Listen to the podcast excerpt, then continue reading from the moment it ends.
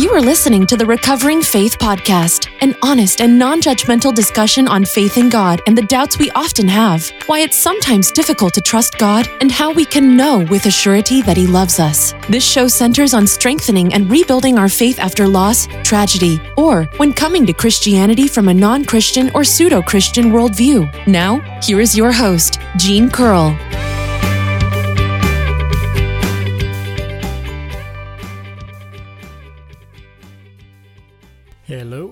Welcome back to Recovering Faith Podcast. Uh, this is episode 57, and this is the second episode about my two year mission for the Church of Jesus Christ of Latter day Saints, also known as the Mormons. So, if you haven't listened to the first episode or read it, then you may want to go back to and, and listen to it and read it, or read it, I mean, uh, after you finish this one because I talked about how my mission contributed to me leaving the church, among many other things. And at any rate, I think that you would enjoy it. There, however, is no need to listen to or read the first episode about my mission before this one because I'm not going through events in a sequential order and I'm jumping around in time. And each episode about my mission is a standalone episode that does not rely on past episodes for setup. But it would be beneficial, I think, to go back and read or listen to the other episode on my mission once you finish this one, if you haven't done so already. And again, uh, for all of those of you who have uh, subscribed uh, to the podcast or in all of those who have uh, rated and reviewed the podcast. I greatly appreciate it. If you haven't already, I would appreciate it if you'd go by iTunes or Google Play or wherever you're listening to this and uh, rate and review the podcast.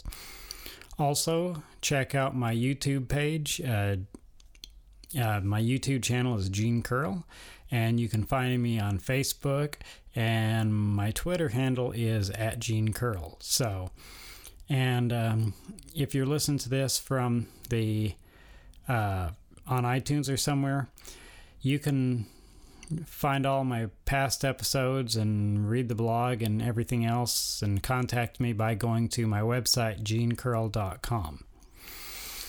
Anyhow, um, where the last episode about my mission was mostly intended to show how my mission contributed to me eventually leaving the church, this episode will mostly be telling interesting stories from my mission in light of my current perspective, as contrasting or as contrasted to the perspective I had on my mission. During my mission, in my third area, I spent a lot of time with a part member family in an attempt to get the non member father to join the church. The mother, who was the Relief Society president in the ward, was a lifelong member, as were all of the children. One day, my mission companion and I came over when only the father was home and had a long conversation with him.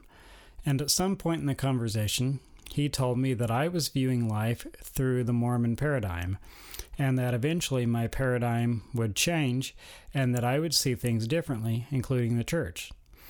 I didn't believe him at the time, but what he said was true.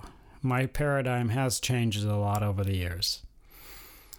I've not heard from the man since the end of my mission, so I'm not sure if his paradigm ever shifted enough to allow him to join the church. But I strongly doubt that he ever changed his mind on the church, or at least not to a more positive stance. The ironic thing is that at the time I thought he would be the one to change his opinion on the church, not the other way around. When I first joined the church, and up until the time I departed for the Missionary Training Center, hereafter referred to as the MTC, I was told that the missionaries of the world were, or the missions of the world, I mean, that they would be filled with the most elite of God's warriors. But within minutes of arriving at the MTC, I knew that I had been sorely misinformed. I'm not insinuating that any of them were bad people. They were just average kids who acted like any kid that age would act. It became apparent rather quickly after checking into the MTC that the vast majority of missionaries there had no desire to be there, especially the elders. And even among those who wanted to be there, I saw nothing that would mark them as elite. Most of the missionaries there only had a rudimentary understanding of Scripture, were often childish, and were about as disciplined as a group of high school kids at a party with no adult supervision. I've often heard the MTC referred to as spiritual boot camp, but as someone who has been to boot camp in the United States Navy, I can I can attest that the MTC resembles boot camp about as much as a poodle wearing a tutu resembles a police dog. I was immediately appalled that so few of the missionaries there had even the slightest inkling to meet the minimum requirements that were expected of them and I was disgusted at how lightly most of the prospective missionaries took the gospel of the church. As a person who had been convinced that the church was God's one true church and converted to it as an adult, and I use the term adult lightly because I was 20 when I got baptized into the church. I put all of my, I put everything into the church. I put my all in it, thinking that every person in the world should know about the restored gospel and expected every member of the church, especially the missionaries, to feel the same. Now, nearly 20 years later, and out of the church and in biblical Christianity, I realize that sending the youth of the church on a mission is more about molding the minds of the youth so they will remain faithful to the church than it is about recruiting new members, and that adding converts to the church is kind of a fringe benefit. If the main goal was to convince people to join the church, then they would only send out the best prepared, most knowledgeable, and most obedient people to serve a mission, which would mean that upwards of 90% of all missionaries would be retired couples who devoted their entire lives to the church. Within minutes of getting off the plane in my mission area, the Hawaii Honolulu mission, I knew that the mission president agreed with me that all members, especially missionaries, should make the restored gospel the most important thing in their life, and that following the rules was of the utmost importance. I learned within minutes of getting off the plane that my mission president was rather strict and ruled with an iron fist. One of the first things the mission president said to us new arrivals was to tell us the areas that were strictly forbidden and that we were never allowed to go to. And he made sure that we knew that if we were ever caught in any of those areas, we would be sent home dishonorably. No questions, no debate, no argument. Some of the places on the no fly zone were all beaches, any areas that overlooked a nude beach, and the tourist area along Waikiki Beach. There were also a few stores on the list, and we were also f- forbidden to associate with anyone who is openly opposing the church, regardless of whether or not they were still a member.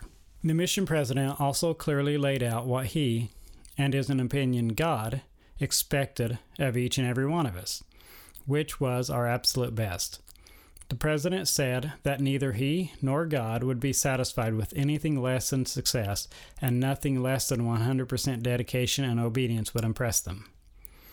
I completely agreed with my mission president about obedience and dedication. And I never felt that I was doing enough, even when I got up early every morning or earlier than I was required to, uh, studied more than I was required to, and refused to take time off even when I was sick. There is a line in the Garth Brooks song, Papa Loved Mama, that I always said I wanted to be said about me at the end of my mission, which was, he never hit the brakes and he was shifting gears. Which, uh, by that, I meant that I wanted people to know that I never slowed down, that I just kept trying to do more and more and more. I also wrote on the back of all of my name tags, exceed the commitment required. Every missionary was given a coin on their first day in Hawaii, which was uh, a mission coin, which is the size of the silver dollar, and it had Jesus on the face of the coin with the words, Be glad, for I am in your midst. On the back of the coin was the word Aloha, which was in the center and surrounded by a kukui nut lei, and around the top edge of the coin was the inscription Atonement, Love, Obedience, and on the bottom edge, Hawaii Honolulu Mission. I always carried my coin in my pocket, and I still have it to this day, but I don't uh, carry it with me anymore. But within a week of arriving in Hawaii, most other missionaries gave their coins away to some kid or had no idea where they had lost their coin. It was also a mission rule that missionaries had to read the church's official missionary handbook and the Hawaii Honolulu Missions rules every day out loud as part of companion or group study. Just as it did not take me long after getting off the plane to know the mission president was all business. It did not take me long to learn that a lot of the missionaries were almost the opposite of what the mission president was and what he said he expected from us and that they were no more obedient or dedicated than those missionaries I had met at the MTC. But despite the fact that it annoyed me greatly, I only snitched when their behavior directly impacted me or when their behavior threatened to put the church in a bad light. And I remember one time I called the mission president and reported another missionary because he was. Uh, saying all kinds of horrible things to people who were not members of the church. And I was afraid that it would make them not want to learn about the church and would put the church in a bad light. And so the mission president scolded him for it. And the missionary was so mad at me, um, he said he would kill me if he could get away with it. And he was wishing that I would get hit by a car.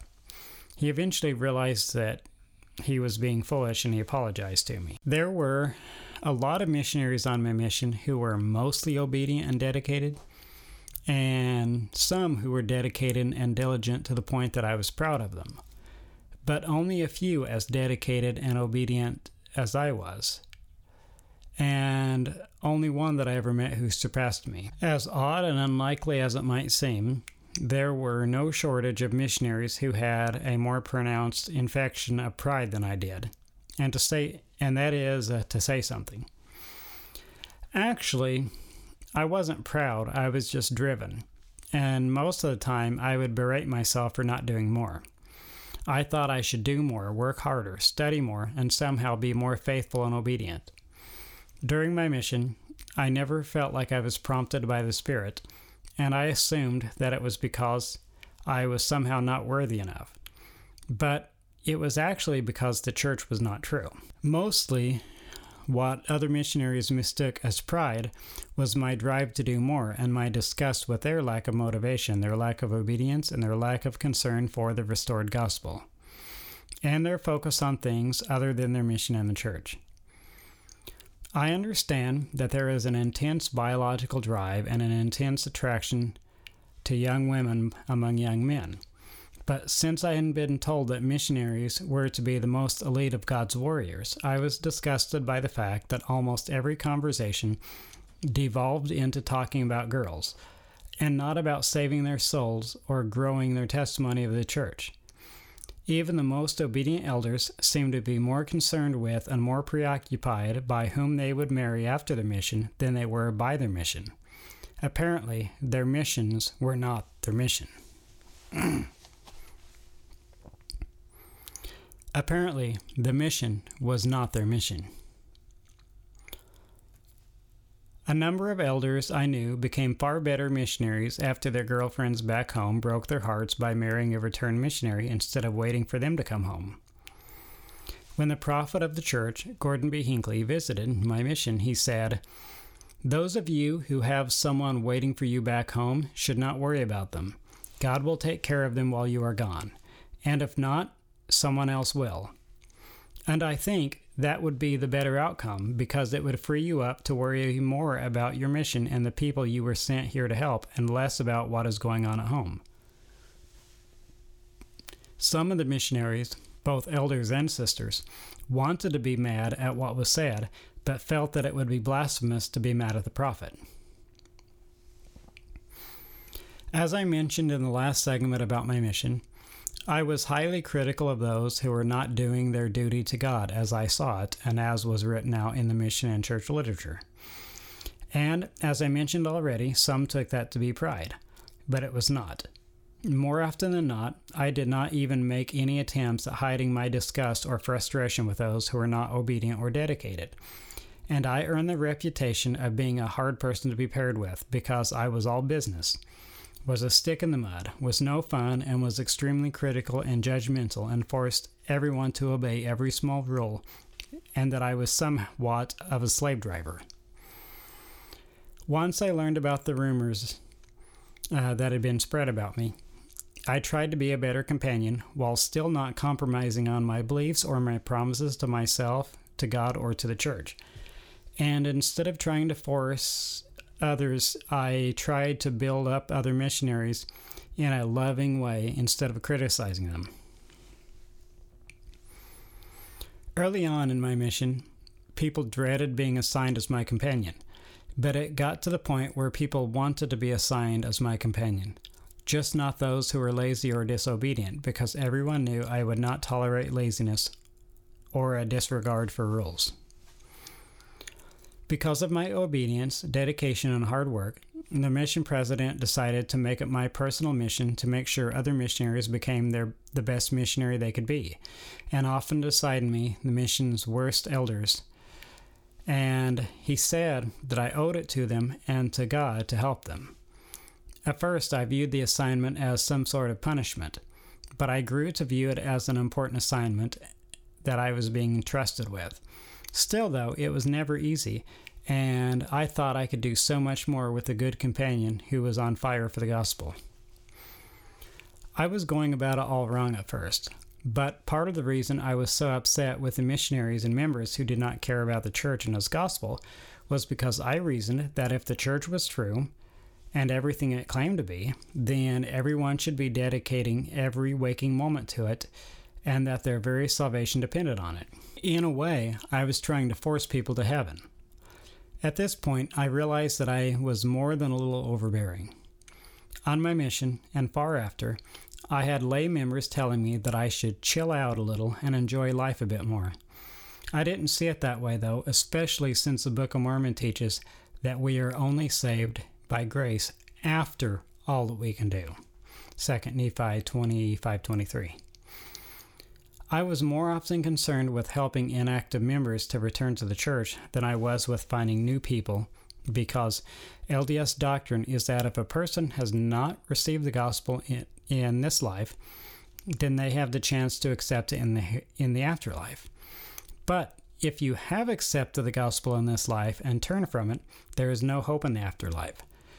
I don't know why it took me so long to realize that some of my companions were in as much need of being saved as the inactive members were. Joseph Smith said, quote, Before you joined this church, you stood on neutral ground. When the gospel was preached, good and evil were set before you. You could choose either or neither. There were two opposite masters inviting you to serve them. When you joined this church, you enlisted to serve God. When you did that, you left the neutral ground, and you never can get back to it. Unquote. The thought that anyone who had received the gospel would turn from it and leave the church terrified me, and I didn't want any to be lost. Some of the missionaries despised visiting inactive members unless there was a non member living with them who could potentially be baptized, because baptisms is what they thought would look good on their record and secure them a leadership position either on their mission or back home when they returned. And they only reluctantly visited inactive members when the bishop or other ward leaders would ask them to do so. Gordon B. Hinckley, who was the president of the church when I was on my mission, was extremely concerned with keeping those who had been baptized within the fold. And the following is an excerpt from the Priesthood and Relief Society manual on the life of President Hinckley. Strengthening new converts was a constant theme for President Hinckley. Elder Jeffrey R. Holland shared the following account of him emphasizing this theme. With a twinkle in his eye and a hand smacking the table in front of him, he said to the twelve recently, Brethren, when my life is finished and the final services are concluding, I am going to rise up as I go by, look each of you in the eye, and say, How are we doing on retention? The growth of the church has been steadily declining recently, And last year, the church had the largest mass exodus away from the church in its 189 year history. So I guess President Hinckley is turning over in his grave and is upset with President Nelson. The Salt Lake Tribune recently reported on the high number of members leaving. And it said, amid the 2018 statistic report announced Saturday by the Church of Jesus Christ of Latter day Saints, there is a startling finding the largest number of membership records ever removed in a single year 140,868. That is quite a bit. Over 140,000 people had their records removed from the church in 2018. That's quite substantial. Anyhow, uh, to me, it was no more noble to bring a new convert to the church than it was to save a person who had once been faithful to, to the church and fell away. In a lot of my areas, the bishop or stake president were far more concerned with bringing people back to activity than they were with having more people get baptized who would fall away a short time after. In some wards I served in, the bishops were firmly against anyone getting baptized until after he or she had made friends in the ward, which I thought was smart because having friends greatly increases the likelihood of the convert remaining active. One of the things that has always been part of my nature is to go out of my way to help others, and at times it has gotten me in trouble on my mission. One of the times uh, helping others got me in trouble on my mission was when I did a service project doing landscaping for the Krishna temple. My mission president was afraid that if we spent too much time with people who are extremely strong in another faith, that it would cause us to lose our faith in the church. But I viewed helping them as a doorway to explain to them what we believed. My mission president also thought I spent far too much time doing service projects for people in general but I always felt that they were far more likely to care about what I believed if I first cared about them. I often disagreed with my mission president, but I never disobeyed him. And I was not at all afraid to let my mission president know that I did not agree with him on some issues. Whenever I disagreed with my mission president, I was always respectful about it. And I never disagreed with a rule just to be difficult, but rather out of an overwhelming need to know what the motivation for the rule was in the first place. I was a lot more likely to agree with a rule if I knew why it was a rule in the first place and what the rule was meant to accomplish. As I mentioned in the first episode about my mission, I also got in trouble a few times because I was unapologetically patriotic. Hawaii never really wanted to be part of the United States and was forced into it and even to this day, most native Hawaiians are upset about it and want to succeed from the nation, and they want nothing to do with America.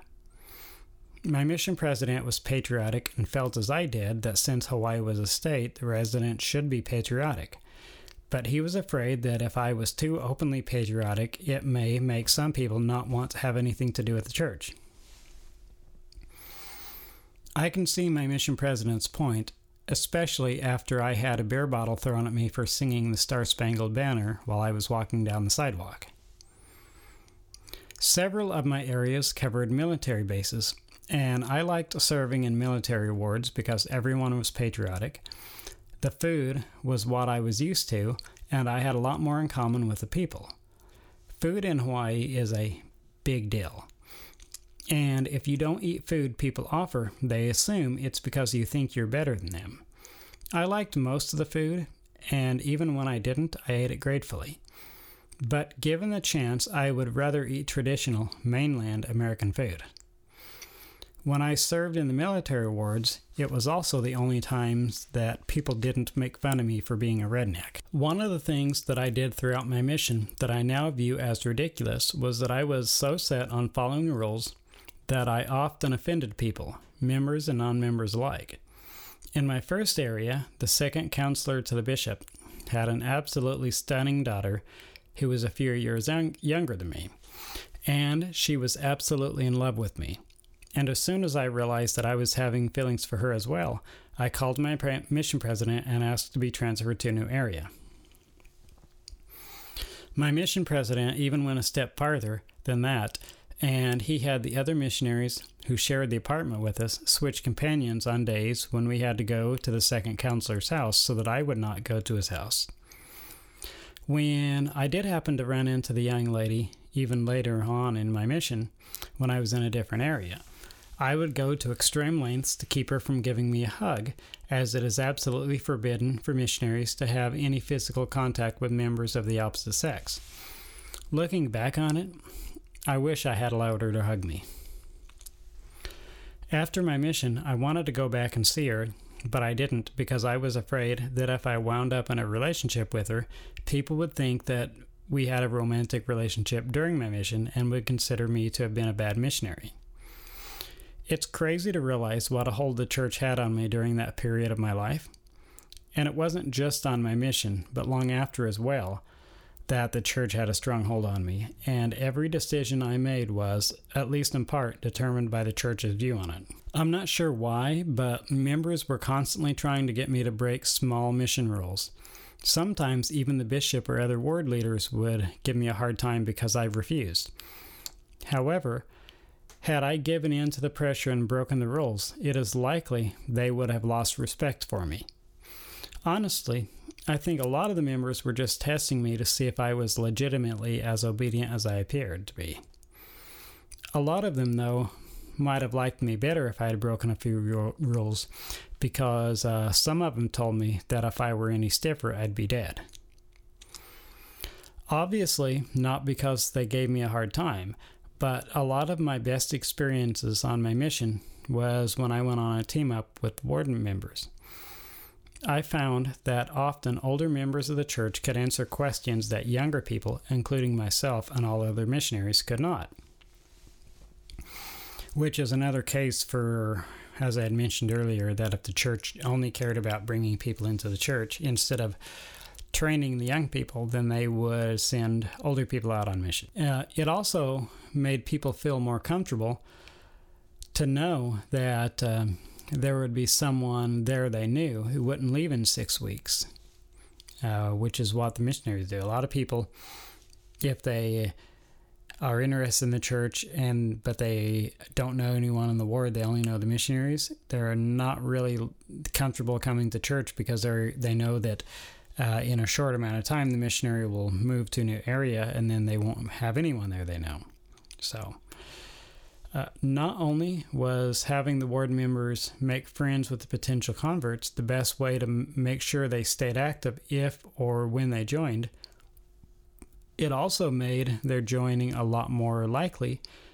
And being introduced to people by someone who was already a member of the church was far more was a far more effective way of finding converts than randomly knocking on doors. And yet, my mission president was a huge fan of going door to door, even when the local leaders asked us not to do so. The mission president, it seemed, was always in disagreement with the local leaders on how to do missionary work. And sometimes I was not sure what to do because the mission president always said to do what the local leaders wanted us to do, and then would specifically ask us to do something that local leaders asked us not to do, or he would ask us not to do something the local leaders had asked us to do. I never said so, but I thought it was quite arrogant for a man from Utah to come to Hawaii for three years and assume he knew better how to help the people there than did a man who had spent his entire life there serving the church and helping people in the area. More than once, a bishop or stake president in my area called the mission president to tell him that unless he allowed us to do what they were asking us to do and to help them in the way that they needed it, they would offer no more support to the missionaries. Given the ultimatum, my mission president would reluctantly agree to the terms. I could be wrong, but it seemed to me that my first mission president thought he was better and more important than the bishops and stake presidents. In some words, the bishop and other ward leaders were great about helping the missionaries, but most wards I served in, it was like pulling teeth to get anyone to help us with anything, and we were treated like more of an annoyance than an aid. And outside of church, the majority of the ward acted like they could not care less about the church. Early on in my mission, I harshly judged people who were not dedicated to the church, But later I felt sorry for them and prayed for them that they would feel as passionate about the church and its gospel as I did. I had it all wrong, of course. I should have been praying that the people would be as passionate that the people would be passionate about Jesus and not about the church. But at the time, I saw the two as one and the same. And it was only later that I realized that the jo- that the Jesus of Joseph Smith is not the Jesus of the Bible. A lot of the members refused to help with missionary work not because they didn't care about the church, but because they were too lazy or they hated confrontation. It may be a bit harsh to call people lazy, and I guess a more tactful way to describe it is laid back and carefree, which is a difficult mindset for someone who is as driven to work as I am to understand. Of course, just saying that people were laid back is also an overgeneralization as well, and some people did firmly fall within the definition of laziness in every aspect of their lives and their personalities. Even for the people who worked hard, the fear of confrontation was a major hindrance in getting anyone to tell their friends about the church because they were afraid it would offend them. At the time, I saw it as everyone in the church was on the boat and everyone else was drowning. And to offer the gospel to them was like throwing a life preserver, and no one should ever be afraid of saving a person, even if it did offend them somehow. I realize that I was sorely mistaken and I was the one drowning, along with all those in the church. And instead of offering a life preserver as I thought, I was trying to pull people off the boat into the frigid, raging water with me, drowning the people I thought I was saving. And all the while, Jesus had his arm extended to me, but I refused it because it did not look like the Jesus that was sold to me by the church. When I was assigned to downtown Honolulu, the people in the ward not only rarely helped out, but also rarely had us over for dinner. And I spent a lot of time knocking on doors in that area. One time, when I was knocking on doors trying to find someone who would allow us to teach them about the church, which is the most ineffective method of finding converts, I met a lady who claimed to be a Christian Buddhist. And when I asked her what that meant, she said her belief was that she had to be nice to everyone. After the lady made it clear that she had no interest in learning about the church, I asked her for a drink of water. And to my surprise, she yelled at me for asking and refused to give me water. But wait, I said, confused. I thought you said you believed you were supposed to be nice to everyone as part of your belief as a Christian Buddhist. I said I believed, the woman clarified. I didn't say that I was good at living it. While knocking on doors, I also encountered a lot of people who were more knowledgeable about the church and the church's history than I was. But at the time, I mostly assumed that the things these people were telling me about the church that I didn't know were not true. I learned early on that asking my mission president how to respond to these types of questions or confrontations was a mistake because instead of answering my questions, he would scold me for asking and say that if the Book of Mormon is true, then all of the church is true, and that I needed to pray until I knew the Book of Mormon was true. My mission president also said that when someone asks a tricky question, he said, Don't ever answer the question they ask. Answer the question they should have asked, which is a common tactic that my mission president used to avoid my questions.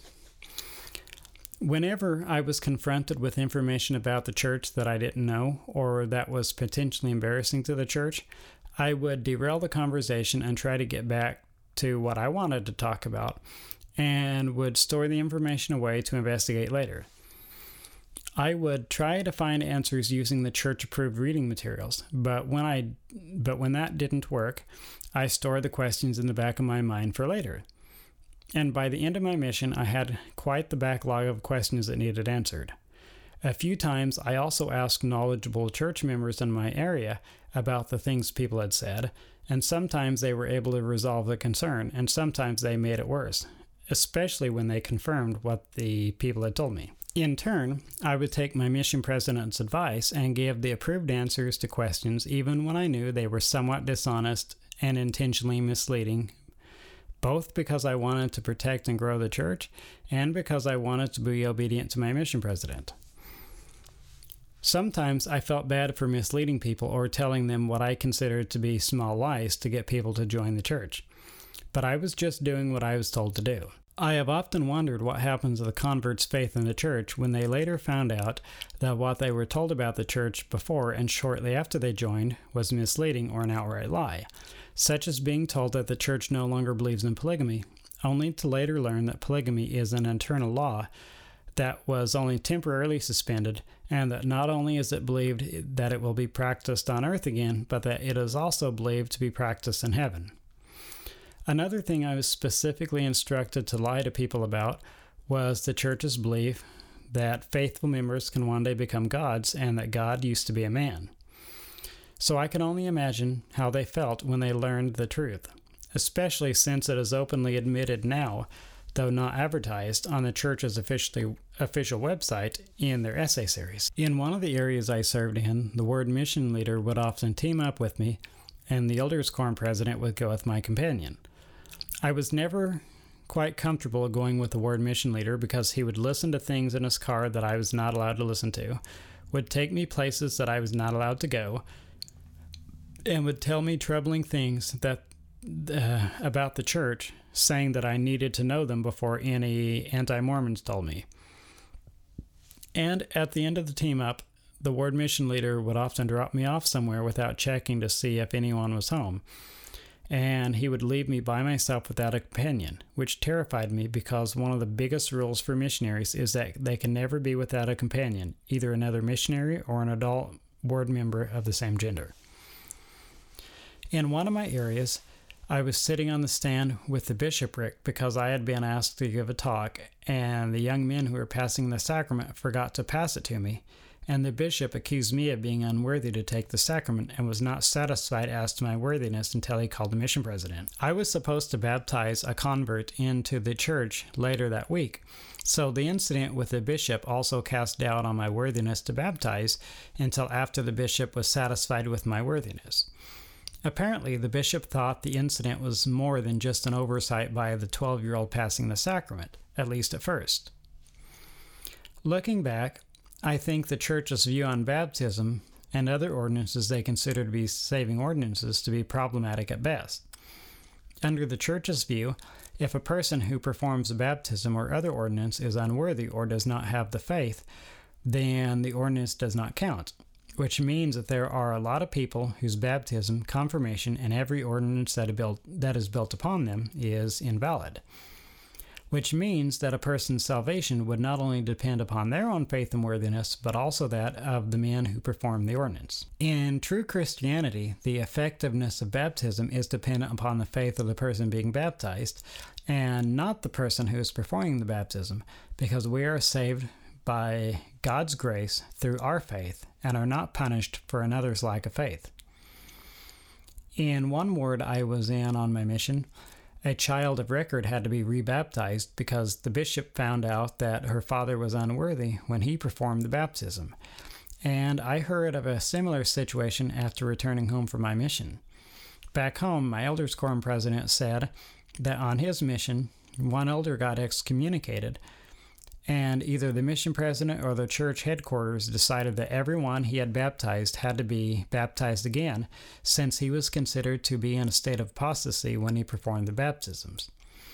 You can see why this doctrine would be problematic, because there would be a lot of people who did everything right and would still suffer because the person who performed their ordinances was unworthy. And this would cause a lot of confusion, and God is not an author of confusion, as it says in 1 Corinthians 14:33. While I regret that I brought anyone into a false set of beliefs, I don't regret serving a mission because I learned a lot about life, myself, and people. And the experience also helped me to discover that the church I was laboring to grow was not what it claimed to be. And I'm extremely happy to know that that I am not saved because of what I can do, because I know that I could never earn my salvation. I can barely go a day without doing something wrong. And so there's no way that I could follow every rule that I needed to follow in order to be saved.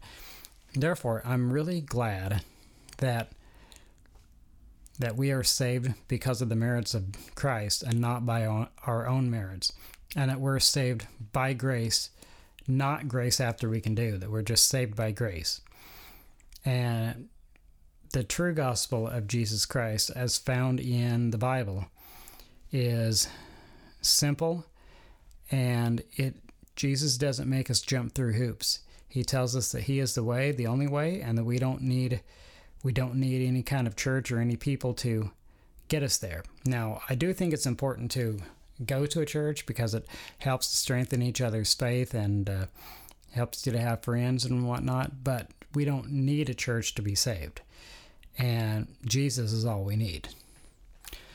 Well, uh, thanks for listening to this episode. I uh, hope to catch you next time, and God bless. Thanks for listening to the Recovering Faith Podcast. Please rate and review this show and share it with your friends and family. You are loved.